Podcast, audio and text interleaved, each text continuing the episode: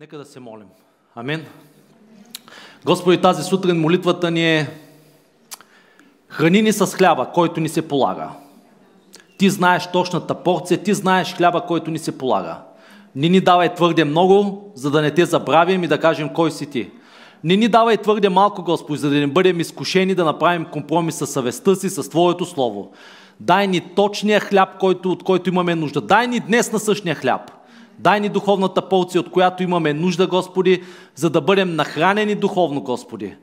Да бъдем укрепени с сила във вътрешния човек, за да извършиме цялата Твоя воля и да послужим, Господи, на поколението, в което Ти си ни поставил да живеем. В името на Исус се молим. Амин. Добре, има няколко стиха, които искам да, да споделя тази сутрин. Първият пасаж е в Евангелие от Матея, втора глава ще чета от 7 до 11 стих. И там се казва следното. Тогава Ирод повика тайно мъдреците и внимателно научи от тях времето, когато се е явила звездата. И като ги изпрати във Витлем, каза им, идете, разпитайте внимателно за младенеца. И като го намерите, известете ми, за да ида и аз да му се поклоня. А те като изслушаха царя, цар Ирод, тръгнаха си и ето звезда, която бяха видели на изток, вървеше пред тях, докато дойде и се спра над мястото, където беше младенецът. Като видяха звездата, зарадваха се твърде много. И като влязоха в къщата, видяха младенеца с майка му Мария и паднаха и му се поклониха, отваряйки съкровищницата си и принесоха му дарове – злато, ливан и смирна. Искам да прочита и три стиха от а, второ послание на апостол Петър и ще чета от първа глава, от 16 до 19 стих.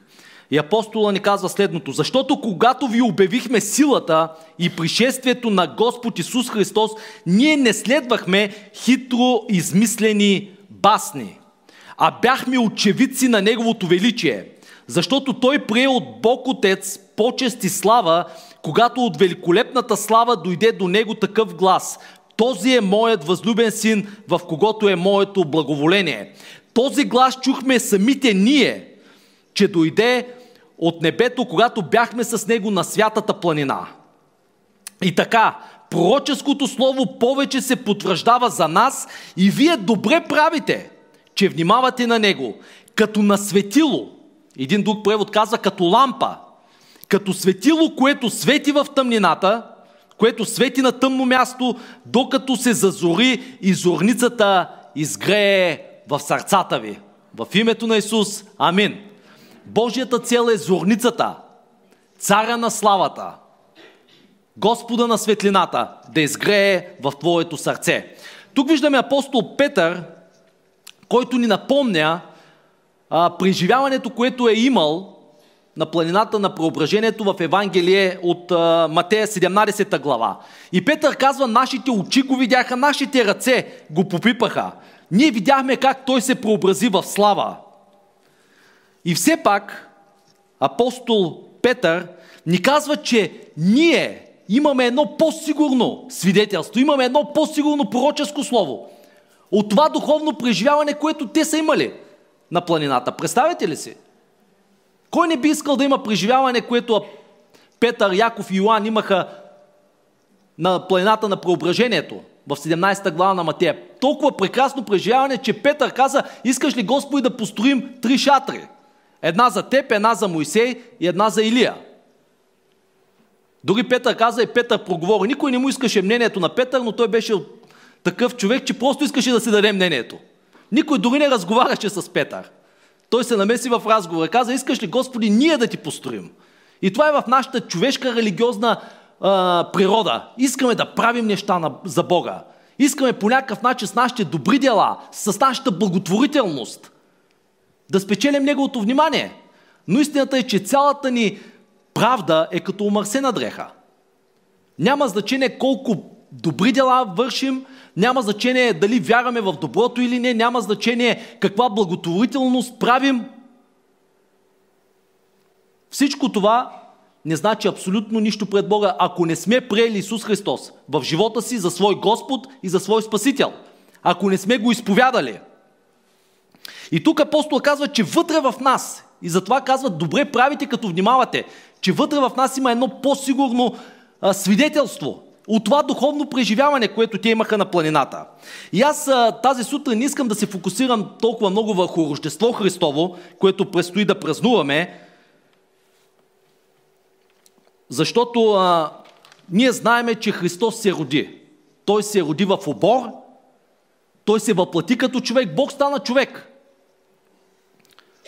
И Христос не се роди с сребърна лъжичка в устата. Христос не се роди в някой златен палат. Христос, когато се роди, той беше овид в парцали, с които, с, с които хората се чистваха след като издояваха животните. В такива парцали той беше овид. И той дойде в този свят и никой и, не, и нищо не можеше да спре Божията слава. Идването на Бог на земята. Защото когато Христос дойде, той знаеше кой е Той. Мястото, на което се роди, не определяше неговата идентичност. Това, което той имаше, дрехите с които той беше облечен, по никакъв начин не определяше неговата личност. Защото вътре в себе си той носеше небесно съкровище. И моята молитва за теб е да познаеш Христос вътре в тебе надеждата на славата.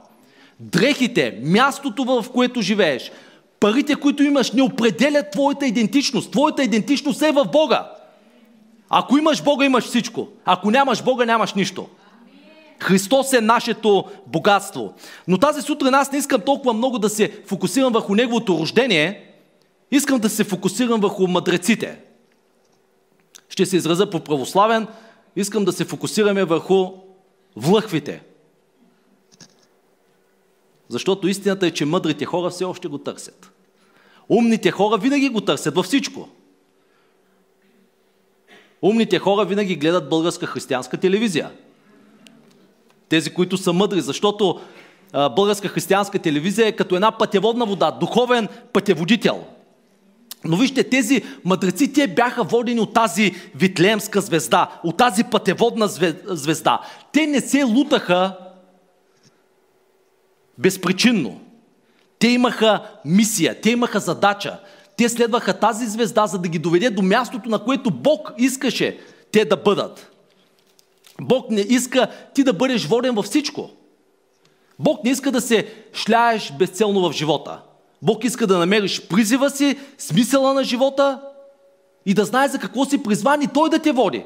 Защото Божието Слово в Римляни 8.14 апостол Павел казва, че онези, които са водени от Божия дух, те са Божии синове и дъщери. Те са зрели синове и дъщери на Бога, които не са водени от религиозни порадки, които не са водени от човешко мнение, хора, които са водени от Неговия дух, който живее вътре в нашите сърца ако ние сме го приели за свой Господ и Спасител.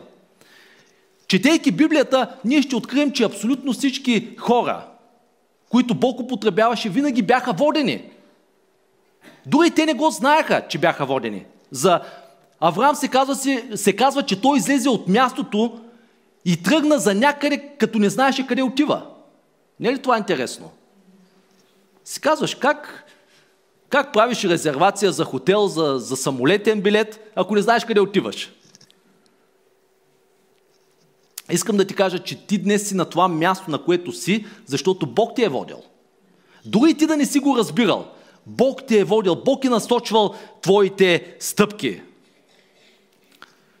Преди време ви бях дал свидетелството за когато ходих в Непал. Докато бях в Кения, получих една покана от пастор Тек от Непал който ме покани, каза, Ники, заповядай, искаме да направим пасторска конференция, ти да си гост-говорителя. И аз се молех.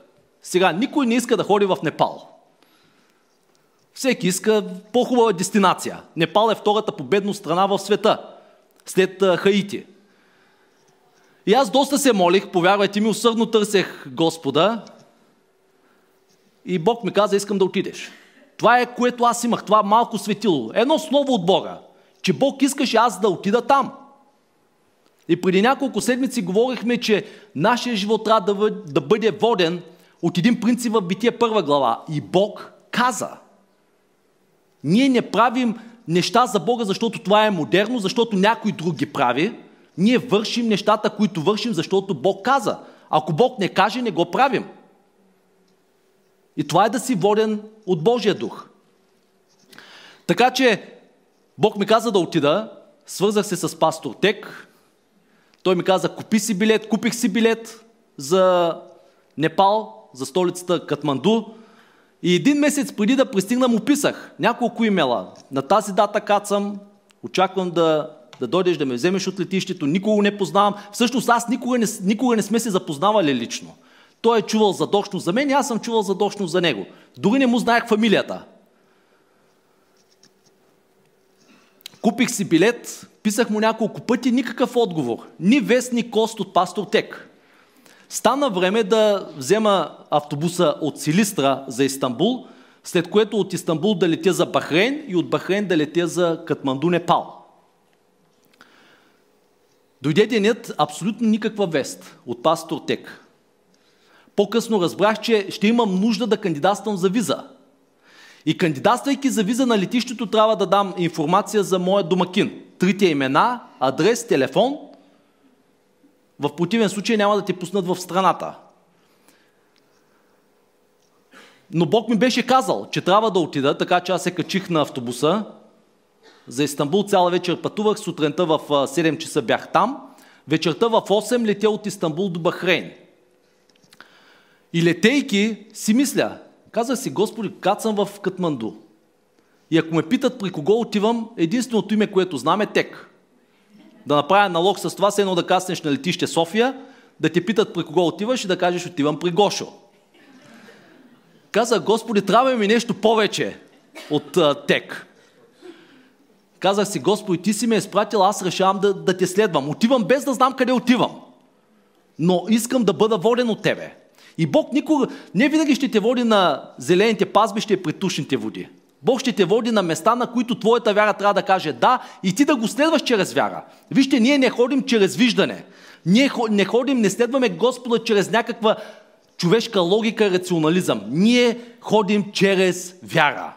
Бог го е казал и ние действаме.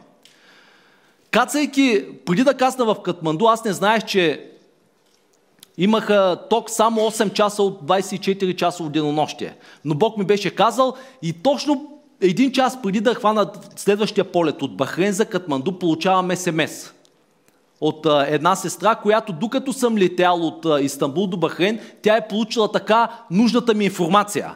Трите имена, адрес, телефон и лице за контакт. И тя ми изпраща СМС и точно преди да се кача на самолета получавам този СМС. Защото вече кацайки в Катманду нямах абсолютно никакъв интернет, никакви мобилни данни, никаква връзка със света. И Бог никога не закъснява. И трябва да ви кажа, че в Непал преживях най-големите чудеса и освобождения, които съм видял в живота си. Това, което ние преживяхме в началото на 90-те години, те го преживяваха тогава. Всеки месец 27 000 хиндуиста се обръщаха към Христос хора се спасяваха с, с стотици, с хиляди. И до ден днешен има съживление в Непал. Но аз никога нямаше да видя Божията а, спасителна, изцелителна, освобождаваща сила, ако не бях казал да на Бога. Ние обикновено искаме да следваме Господа, когато всичко не е ясно. Но в повечето случаи Бог ще ти даде просто една мъждукаща светлина. И ти трябва да я последваш. Мъдреците просто следваха една звезда в небето. Това е всичко, което те имаха. Нямаха GPS навигация, нямаха компас, следваха една малка звезда. Божието Слово казва, че стъпките на праведния са насочвани от Господа. Стъпките на добрия човек в Псалом 23, всъщност 37 в Псалом 23 стих се казва, че стъпките на, на добрия човек са насочвани от Господа. В притчи 16.9 се казва, Господ управя стъпките на праведния. Искам да ти кажа, приятелю, всяка стъпка, всяко решение, което ти си взел, е било потиквано от Бога. Може да не ти се вярва, но абсолютно всяко решение е било в, в Божият суверенен план. Мога да ти изненадам, да ти кажа, че дори стъпките, дори решенията, които са ти отбивали от правилния път, Господ пак е оправил стъпките ти и те е насочвал. Ние обикновено си мислим, казваме си, о, щом хубави неща ми се случват, те са от Бога. Но лошите неща не са от Бога, те са от дявола. Приятел, искам да ти кажа, всичко е от Бога. Дявола не може с пръст да те докосне, ако Бог не го допусне.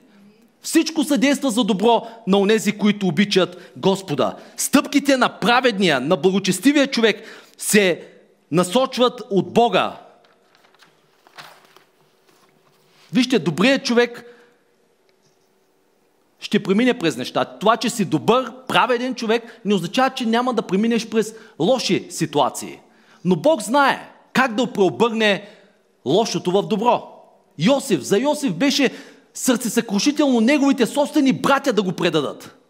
Но накрая в 50-та глава на Битие казва, това, което вие намислихте за зло, Бог го преобърна, го преобърна за добро.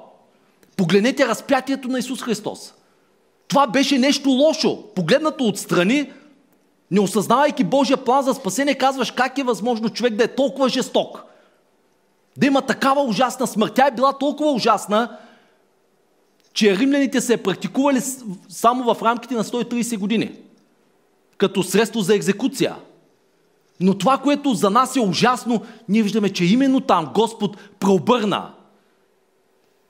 Това, което дявола беше намислил за зло, Бог го преобърна за наше добро. Амин. И днес греховете ни са простени, болестите ни са изцелени, душата ни е освободена, защото Бог преобърна злото за наше добро. Искам да прочета един стих от Йов, 23 глава. И там Йов в огъня, в разгара на своето изпитание. Вижте какво казва.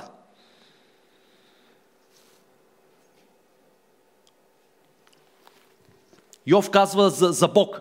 Бог обаче знае пътя ми, че когато ме изпита, ще изляза чист като злато. Бог знае пътя ми. Може ли заедно да го кажем? Бог знае пътя ми. Аз благодаря на Бог, че Той знае пътя ми, че Той ме насочва. Приятел, искам да ти кажа, Бог знае. Човек може да не знае през какво преминаваш. Искам тази сутрин да те уверя, ти, който си тук на това място, ти, който гледаш българска християнска телевизия, Бог знае. Бог знае това, през което преминавам. Бог знае за хубавите моменти в моя живот. Бог знае за мрачните обстоятелства. Бог знае за лошите ситуации, в които мога да се озова. Бог знае за моята финансова ситуация. Бог знае за моите емоции. Бог знае за това, което се случва в къщи. Бог знае за абсолютно всичко, което се случва в моето тяло. Бог знае за турбуленциите в живота ми. Бог знае за моите деца. Бог знае за моите, моето бъдеще. Бог знае със сигурност за новият проекто закон против вероисповеданията. Бог знае аз как се чувствам. Бог знае за моето работно място. Бог знае за нещата, които се случват в църквата. Бог знае за абсолютно всичко. И Бог ти е водил същия, този Бог, който ти е водил до ден днешен, ще бъде същия Бог, който ще те води утре, ще те води и след 50 години. Чудесно нещо е да си воден от Бога. Чудесно нещо е да си воден от Бога. Затова се казва, че благословеният човек е благословен навсякъде, защо, защото когато си воден от Бога, ти имаш отворено небе на теб. Затова в Второзакония 28 глава се казва, че благословеният човек ще бъде благословен навсякъде. Божието Слово обещава, казва, ще бъдеш благословен в града, ще бъдеш благословен и на село. Ще бъдеш благословен в излизането си, ще бъдеш благословен в влизането си. На всяко място ти ще бъдеш благословен. Няма нищо общо с географската ширина, в която живееш. В притчи 10 глава 6 стих се казва благословения почиват върху главата на праведния. Амин. Аз не знам за теб, но аз никъде не ходя без моята глава. Там, където е главата, казва се благословения почиват върху главата. Където и да се озовеш, в каквато и ситуация да се озовеш, искам да ти кажа, Божиите благословения ще почиват върху главата ти. И е чудесно нещо да бъдеш воден, защото когато си воден от Бога, Бог отваря врати пред тебе, Бог отваря небето пред тебе. Аз съм благословен на всяко място. Дори Бог да ме постави на място, което не е благословено, аз ще занеса благословението на Господа там. Псалом 84 казва се, преминаващи през долината на плача. Тоест България, всеки се оплаква, всеки плаче от нещо. Те я преобръщат в място на извори. Така че дори да се озовеш в лошо място, Бог ще те използва. Ти ще бъдеш един духовен преобразовател. Ще занесеш там Божието благословение, ще занесеш там Божия мир, Божията радост, Божието великолепие. Бил съм благословен на 20 години, благословен съм на 40, ще бъда благословен на 60, ще бъда благословен на 80 години. Благословението от Господа ще те следва през всичките дни на твоя живот. Благост и милост ще ме следват през всичките дни на живота ми. Аз завинаги ще живея в дома Господен. Затова апостол Павел в четвърта глава на Филипяни, той казва, научих тази тайна. Тайната да съм сит, тайната да съм гладен. Тайната да има в изобилие, тайната да бъда в оскъдност. Защото знаеки, че през каквито и превратности в живота да преминавам, знам, че всичко съдейства за мое добро. Научил съм тайната. И това е голяма печалба, задоволство с благочестие. В каквата и ситуация Бог да ме постави, аз съм доволен. Защото знам, че Той е в контрол и Той ме е водил. Той е направлявал моите стъпки. Бог ме е водил през целия ми живот. Но истината е, че Бог не ни води чрез GPS система, Бог не ни дава карта или компас. Мъдреците бяха водени с светлина. Малка, мъждукаща светлина в тъмната нощ. Не голяма слънчева светлина. Представете ли си, вечер нали сте виждали звездите колко светят? Не като през деня, не като слънцето. Не голяма светлина. Не толкова голяма, че да може да видиш най-малките детайли от пътя. Не, ще имаш точно толкова светлина, колкото ти е нужна, за да направиш следващата стъпка, която Бог иска от теб да направиш.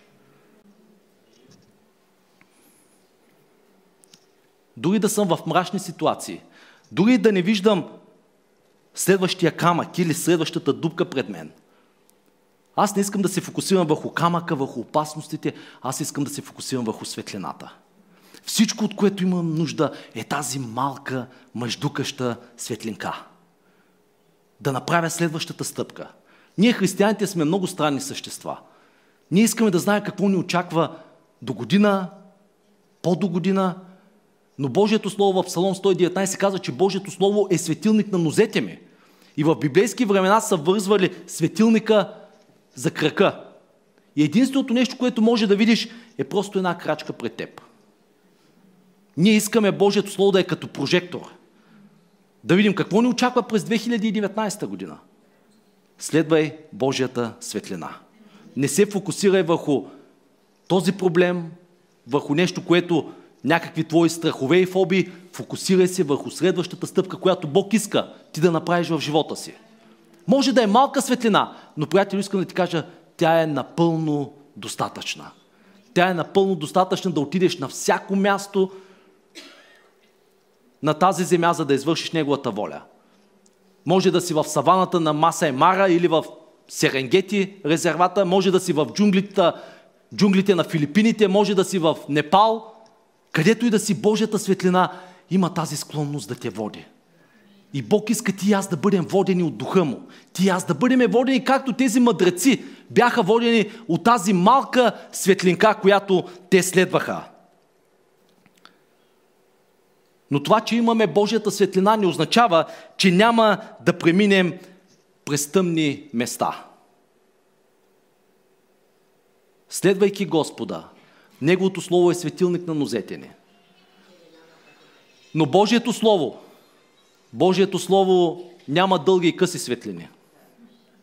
Няма дори габарити. Трябва ти просто да следваш Господа стъпка по стъпка, защото това е вяра. Там се учим и да се доверяваме на Бога. Ако ти знаеш какво ти очаква следващата седмица или след една година, какъв е смисъл да се доверяваш на Бога? Какъв е смисъл да му вярваш? Целта на вярата, целта на доверието, целта на това, през което преминаваме е да се научим повече и повече да се доверяваме на Бога. Понякога, озовавайки се в тъмни, мрачни обстоятелства, ние дори можем да си помислим, че мракът може да унищожи светлината, която е вътре в нас. Но искам да ти кажа, че има светлина вътре в теб и в мен, която е по-силна от всеки мрак, от всяко обстоятелство, от всяка тъмнина. Евангелие от Йоанна, първа глава, от първи до пети стих се казва в началото бе Словото и Словото беше от Бога и Словото бе Бог. То в начало беше от Бога и всичко това чрез Него стана и без Него не е станало нищо от това, което е станало. В Христос бе животът и животът бе светлината на човеците. И светлината свети в тъмнината, а тъмнината не я схвана. Приятели, хората там отвън не схващат за какво става въпрос. Но тази тъмнина не може да преодолее, не може да завладее светлината, която е вътре в тебе. Мракът, който е отвън, не може да погълне светлината, която е вътре в новороденето, изпълнено с духа, измито в кръвта на Исус Христос, Божие дете. Бог може да ти даде светлина на всяко едно място. В болницата, в старческия дом, на село, в града, в, каквото, в каквато и ситуация да се озовеш. Бог иска и може да ти даде светлина, за да бъдеш светлина за Него. Няма значение колко е тъмно около тебе, искам да ти кажа, Божията светлина все още иска да те води. И аз благодаря на Бога тази сутрин за Неговата пътеводна светлина в този живот. Бог иска да те води стъпка по стъпка. Не дей да се огорчаваш срещу някого, не дей да бъдеш обиден на някого. Всичко е в Божия план. Нищо не го изненадва. Те могат да, го, да са го намислили за твое зло, но Бог знае как да го преобърне. Затова апостол Павел ни насърчава. Има много неща, които аз не знам и не разбирам. Защо трагедии се случват на хубави хора? Но това, което знам е, че всичко се действа за добро. Нямам отговор. Нямам обяснение. Мога само да се доверя на Римляни 8.28, че всичко съдейства за добро на онези, които любят Бога. Всичко, дори и нещата, които не разбирам. Дори и нещата, които съкрушават сърцето ми. Казва се всичко.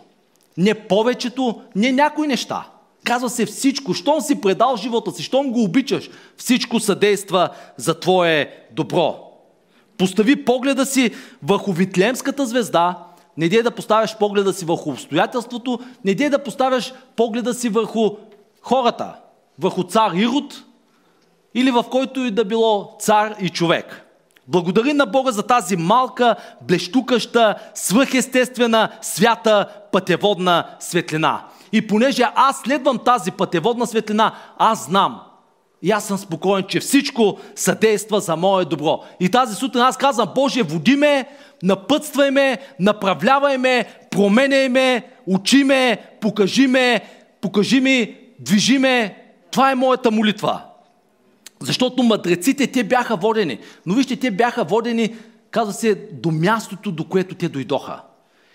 Тази светлина има една единствена цел да те доведе до определено място, което Бог има за тебе. Определен момент от твоя живот, определен призив, определена съдба. Когато те дойдоха до мястото, вече светлината угасна. Бог иска ти да бъдеш воден. Бог иска да те доведе до мястото, за което ти си се родил на тази земя. Всеки има план и цел, които Бог е поставил върху живота ни. И Бог иска да дойдем до това място, да разберем кой е Той, да открием кои сме ние. И когато те дойдоха при Исус, те дадоха своите дарове. Сега аз не знам защо постоянно ги описват като трима мъдреци. Никъде в Божието Слово не се казва, че са били трима. Аз не вярвам, че са били трима.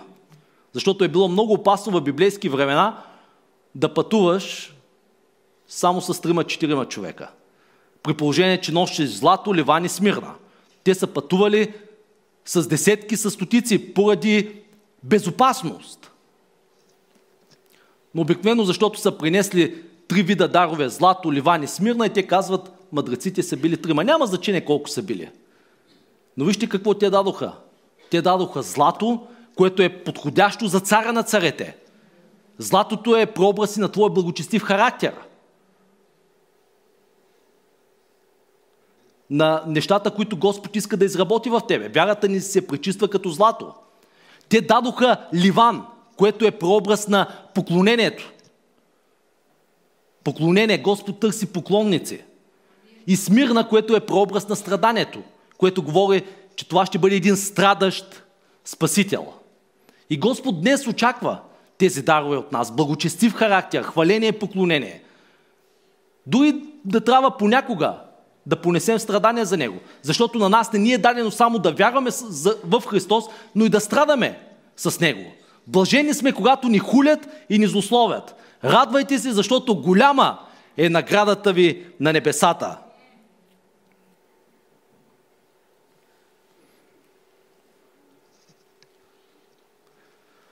Те дойдоха на това място, за да се поклонят на Бога.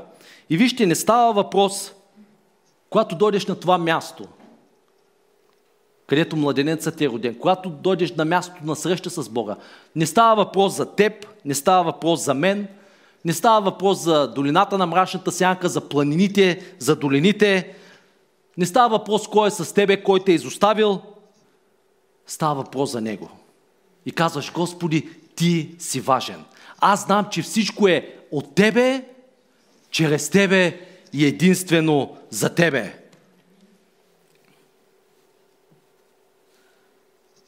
Всичко, което правим тук, става въпрос за Него. Той е важен. Не става въпрос да се покланяме на звезди, не става въпрос да се покланяме на светлини, не става въпрос да се покланяме на коледни елхи, става въпрос за това да се покланяме на Него. Само на Него да се покланяме. И аз благодаря на Бога за тази малка светлина, която, чрез която Той ме е водил. И това е моята задача, като Негово дете, да го следвам. И следвайки го, може да преминавам през долини, но знам, че ще дойде време, когато Господ отново ще ми издигне. Моята задача е да го следвам, да ходя чрез вяра. Става въпрос за Исус Христос. Това е за което говорим. Не става въпрос за Буда, не става въпрос за Конфуций, не става въпрос за Бойко Борисов, не става въпрос за Мухамед, не става въпрос за българска християнска телевизия, не става въпрос за християнска църква Отворено небе, не става въпрос за моите добри дела и моята благотворителност, дали вярвам, че има сила, дали вярвам в доброто, става въпрос за Исус Христос. Дори не става въпрос за българската коледа. Става въпрос за Исус Христос, цара на славата, Господа на светлината, властелинът на живота. И когато го срещна, аз искам да му се поклоня, аз искам да го почета. Аз понякога съм се оплаквал и, бъл... и моля Бога да ми прости. За това, че понякога съм се оплаквал, че съм марморил. Но въпреки това, благодаря ти, Господи, че не си ме оставил, че си бил мой страж. Благодаря ти. В заключение, искам да ти кажа, вътре в теб е Божията светлина. В притчи се казва, че духа на човека е светило. Светило за Господа. Когато Бог сътвори Адам, казва се, той вдъхна в ноздрите на човека жизнено дихание и човекът от пръс стана жива вода, жива душа. Вътре в тебе е Божия дух, вътре в тебе е Неговото светило. Има светлина вътре в тебе и това е духът ти, ако той е новороден.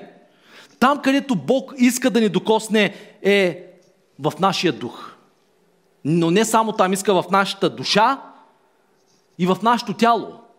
В нашата душа може да е тъмно, може да е мрачно. Нашите емоции, воля, ум, може да е тъмно, да преминаваме през мрачен период. Нашето тяло също може да преминава през някои битки и страдания.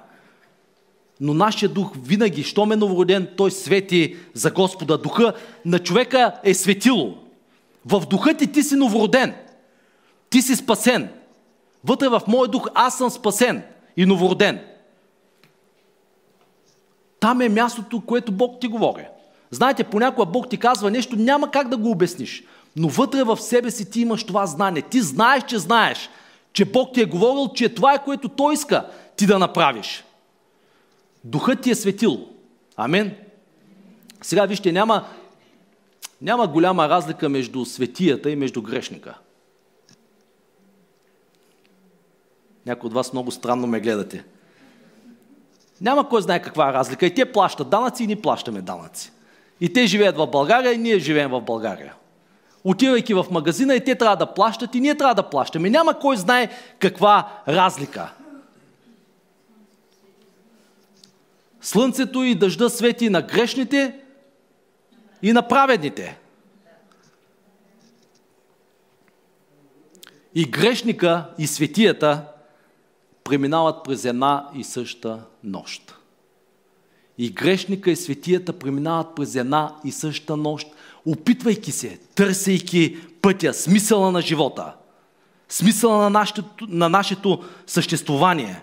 Но разликата между грешника и между светията, че вътре в нас, вътре в нашия дух, има една малка светлинка, която мъждука, която свети, която ни води към вечния път, която ни води към рая. Защото вижте, човека е триединен. Както Бог е Бог Отец, Бог Син, Бог Святи Дух, така когато Бог ни сътвори по Негов образ и подобие, човек също е триединен. Ние сме дух, имаме душа и живеем в тяло. Сега, когато приех Исус Христос в, за мой Господ и Спасител, моят дух се новороди.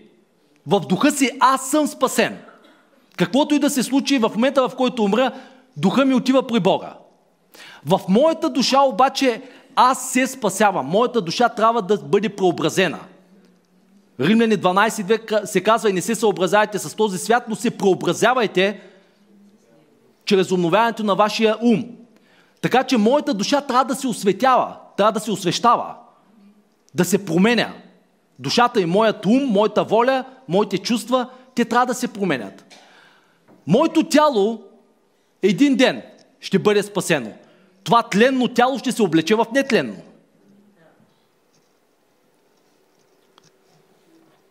Нека да ви дам пример с... А, имаше едно място, на което Господ обичаше да ходи, докато беше на тази земя. И това беше Витания.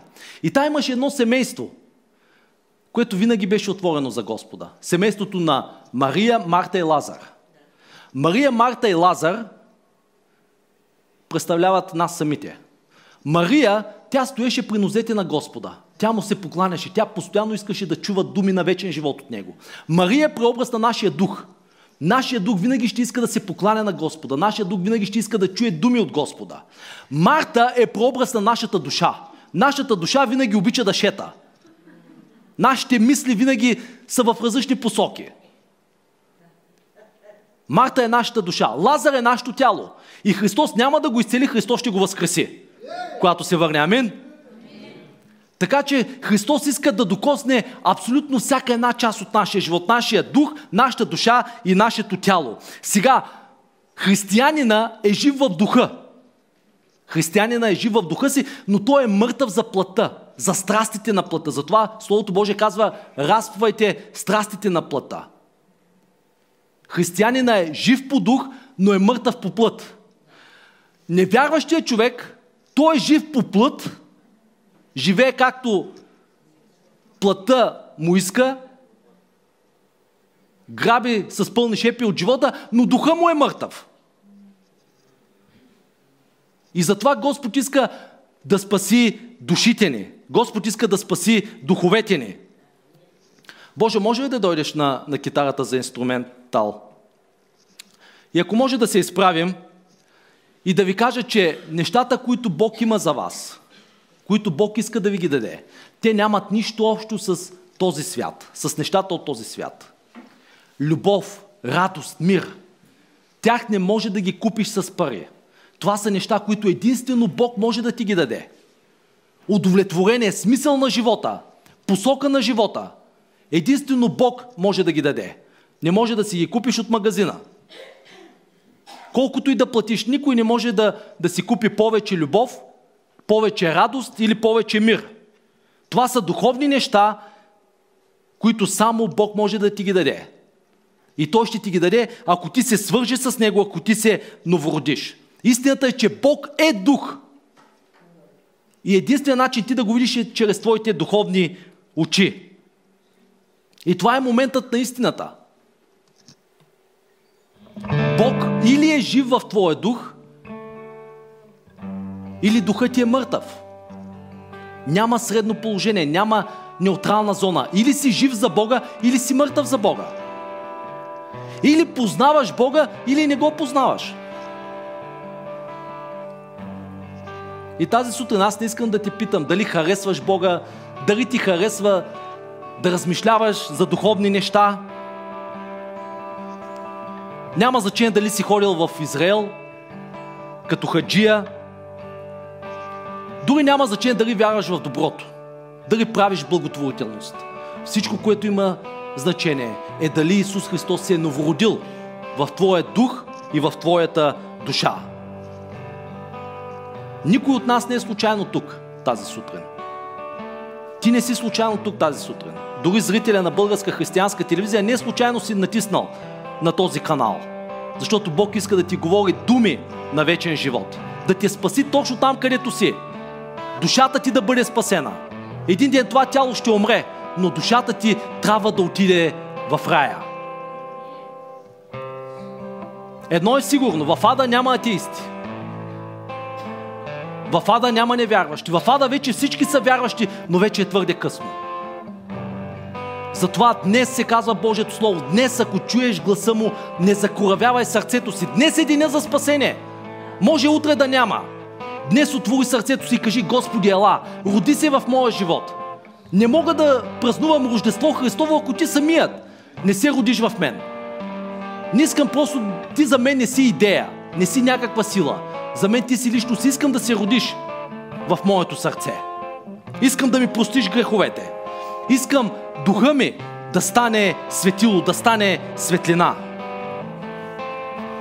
Бог иска от теб да направи сол и светлина, за да посочваш пътя за спасение на другите хора. Исус Христос, ако живее в теб, ти имаш вечната светлина. Защото светлината на света живее вътре в тебе.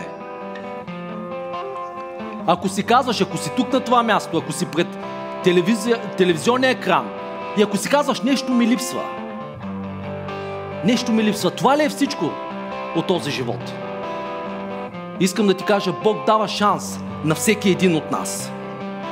Ако нямаш семейство, искам да ти кажа тук в християнска църква, отворено, отворено небе, имаш семейство. Имаш семейство, с което ще прекараш цялата вечност заедно. Бог има план за твоя живот. Спри да се криеш. Спри да бягаш от Бога.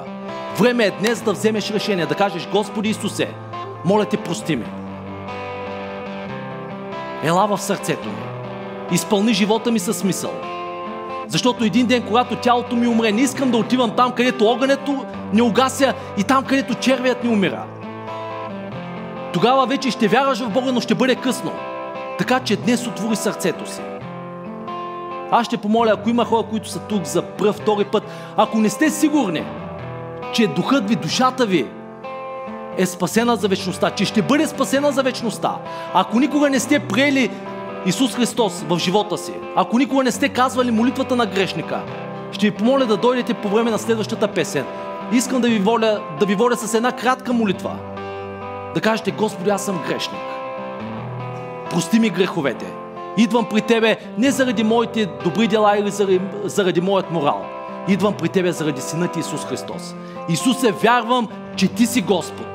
Вярвам, че Ти си възкръснал от мъртвите. И до сега бях Твой враг, от днес нататък. Искам да съм Твой син. Искам да съм Твоя дъщеря. Днес е денят да предадем живота си на Бога. Не можем истински да празнуваме Рождество Христово, ако Исус Христос не се е родил никога в сърцата ни. Амин. Нека да се молим цялата църква. Боже, тази сутрин викаме към Тебе, че имаме нужда от Тебе, че дълбоко в себе си усещаме, че нещо ни липсва, че нашия дух е неспокоен, докато не намерим мир и покой в Тебе, Боже. Ние сме сътворени от Тебе. Ние носим безценни, безсмъртни души. И ние те молиме точно сега да докоснеш всеки един от нас. Всеки, който е на това място, всеки зрител на българска християнска телевизия. Нека дух на покаяние да слезе върху нас, Господи. Искаме да отворим сърцата си, искаме Ти да се родиш. Искаме ние да се родим отново. Ти си казал, че не можем да видим царството Ти, ако не се родим отново, ако нашия дух не бъде новороден. Така че, святи душе, аз те моля да работиш в сърцата на всеки един от нас. Нека духът ни да се новороди. Искаме да знаем, че ние сме спасени за вечността. Че дори да умрем, душата ни ще, бъ... ще живее завинаги в рая с теб. И днес ние ти казваме да и вярваме, че ти си Господ и Спасител. Продължавай да ни водиш чрез Твоята светлина. И нека да дойдем до мястото, на което да ти кажем да и да ти се поклоним като царя на царете и Господа на господарите. В името на Исус Христос се молим.